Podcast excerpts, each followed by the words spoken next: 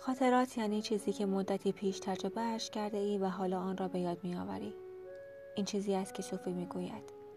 من تقریبا نمی‌دانم او کیست ولی خودش می‌گوید که همسرم است. می‌گوید صبح خیلی خیلی زود یک روز زمستانی با هم عروسی کردیم.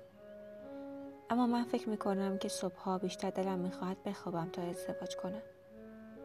همچنین اینکه صوفی می‌گوید خاطرات در واقع همان شادی ها، غم ها، حماقت ها و تمام دیوانگی ها و دوست داشتن هایمان هستند.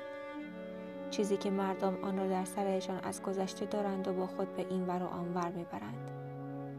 اما من جزو تعداد معدودی هستم که تمام خاطراتم به جای اینکه در سرم باشد جمع شده در نواری ویدیویی که هر چند وقت یک بار صوفی با آن چشمان همیشه گرد شده اش که آدم فکر می کند الان از حدقه بیرون می‌زند میآید و آن را در دستگاه می‌گذارد و می‌گوید ببین این تویی و این هم منم.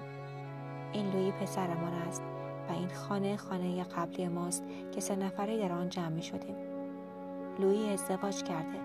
می‌بینی؟ با این خانم که اسمش ریماست آنها در شهر دیگری زندگی می کنند خانه قدیمی من هم فروخته شد. خب همان موقعی که تمام خاطرات تو داشت روی این نوار ریخته می‌شد ما به پولی برای بیمارستانت احتیاج داشتیم. حالا لطفا به صورت من خرش ننداز و بیا تا صبحانه ایمان را بخوریم.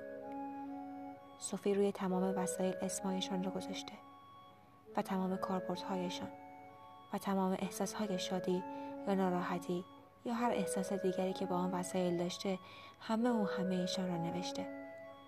صوفی از خودمان فیلم می‌گیرد. از او می‌پرسم. صوفی خاطرات تو هم قرار است از سرک به نوار جدید بروند؟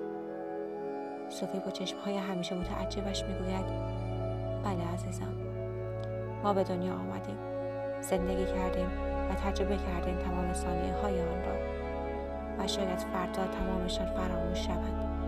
شاید فردا دلتنگ یادآوری تمام لحظاتی شویم که قبلها دلمان می‌خواسته فراموش شوند.